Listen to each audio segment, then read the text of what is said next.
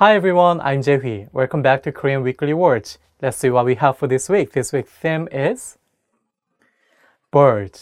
Okay, let's see what we have for this theme. First word is 갈매기, meaning seagulls. You can say 서해에 가면 갈매기를 많이 볼 수 있습니다. Which means if you go to West Sea of Korea, then you can see many seagulls. Okay, next we have 까마귀, which means crow. Okay, with the word you can say 한국 사람들은 까마귀를 불운의 상징이라고 생각합니다. Which means Korean people think about crows as being bad luck.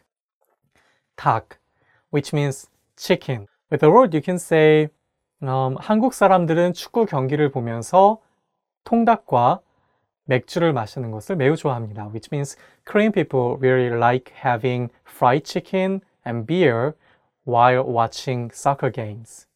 Okay, next we have 두루미, which means crane. With the word you can say 한국의 옛날 그림에서는 두루미를 자주 볼 수 있습니다. Which means in old Korean drawings you can see cranes often. Next we have 오리, dog.